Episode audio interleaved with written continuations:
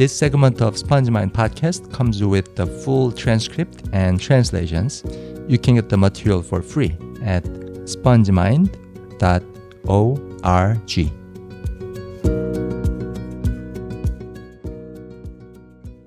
안녕하세요. 스펀지마인드 존슨입니다.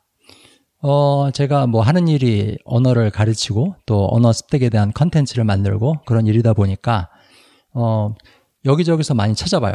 동영상도 보고 그 자료도 읽어보고 뭐에 대한 거냐면은 언어 습득, 언어 습득을 어떻게 할 것인가 여기에 대한 자료들.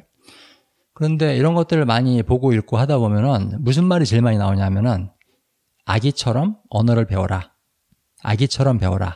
그 말이 참 많이 나와요. 물론 저도 이 말에는 동의를 합니다. 100% 동의를 해요. 그리고 제가 그 방송하는 그 팟캐스트라든가 여기 유튜브 채널 또는 쓰는 글에도 그 얘기를 많이 하고요. 음, 근데 요 말, 아기처럼 배워라. 요 말이 자칫 잘못하면 좀 무책임한 조언으로 들릴 수가 있어요. 어, 무슨 말이냐면은, 음, 아기가 하는 거는 무조건 다 따라하고, 아기가 하지 않는 일은 절대 하지 말아라. 그런 식으로 받아들일 수 있거든요. 그, 제가 가르치는 분들이나 제가 만드는 비디오를 보시는 분들이 이 아기처럼 배워라라는 말이 무슨 말이냐면은 제 생각에는 이거는 방법의 문제가 아니라 마음의 문제예요. 그리고 테크닉의 문제가 아니라 마인드의 문제고요. 어, 이 테크닉 문제를 좀 말씀드리자면은 그 우리 어른들, 성인들한테는 그 아이가 가지고 있지 않은 그런 도구들, 그런 방법들이 많아요. 우리만이 할 수 있는 거. 대표적인 게 활자, the written form of the language, 활자. 그, 그거를 보고, 읽고, 그걸 통해서 언어를 배우고, 그게 굉장히 도움이 됩니다. 그, 심지어는 어떤 유명한 언어학자는 그냥 재미있고 이해가 되는 내용, 그것들을 많이 많이 읽음으로써 언어 습득은 다 된다. 따로 공부할 필요가 없다. 그 정도까지 얘기를 하는 분도 있어요. 그리고 그분 그 말을 상당 부분 저도 동의를 하고요. 음, 그렇게 활자 읽기 그런 것들을 어, 아기는 이런 거 안 하는데 그러면서 거부할 필요가 없습니다. 만약에 나한테 도움이 되는 도구라면 해보니까는 쓸모가 있다. 그런 도구라면은 마음껏 이용하는 게 좋습니다. 그리고 또 하나 아기한테는 없지만 어른한테는 있는 도구 그거 뭐냐면은 바로 삶의 경험이에요. 삶의 경험.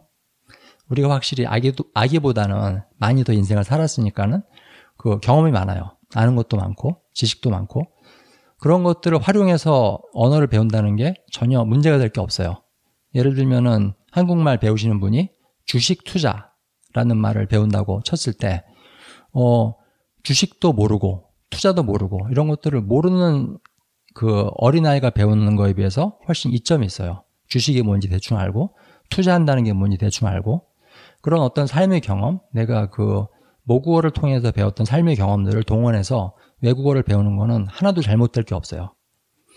어, 그 테크닉 문제를 말씀드렸으니까는 이제 마인드 문제를 말씀드려야 될 것 같은데요. 그 다시 말하지만은 어, 아이의 테크닉이 중요한 게 아니라 아이 마인드가 중요한 거예요. 음, 그렇다면은 아이의 마인드라는 건 뭐냐?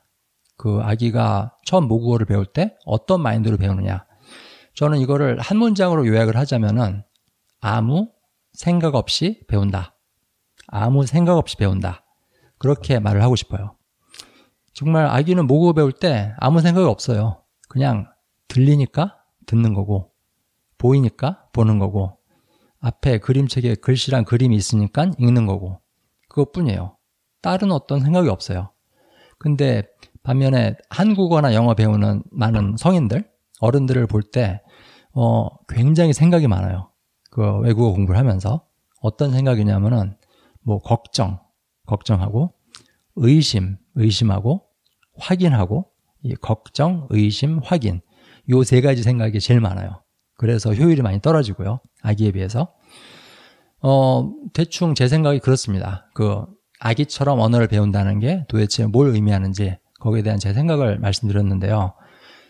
음, 한마디로 말해서 그 언어를 배우는 사람, 언어를 제일 효과적으로 배우는 사람은 이렇게 하면 좋을 것 같아요. 그렇게 하고 싶으면 어른의 방법과 아이의 마인드를 합쳐서 이 두 가지를 동시에 합쳐서 배운다. 그렇게 할 경우에는 아주 멋진 작품이 나올 거라고 생각을 합니다. 오늘은 여기까지 말씀드릴게요. 안녕히 계세요.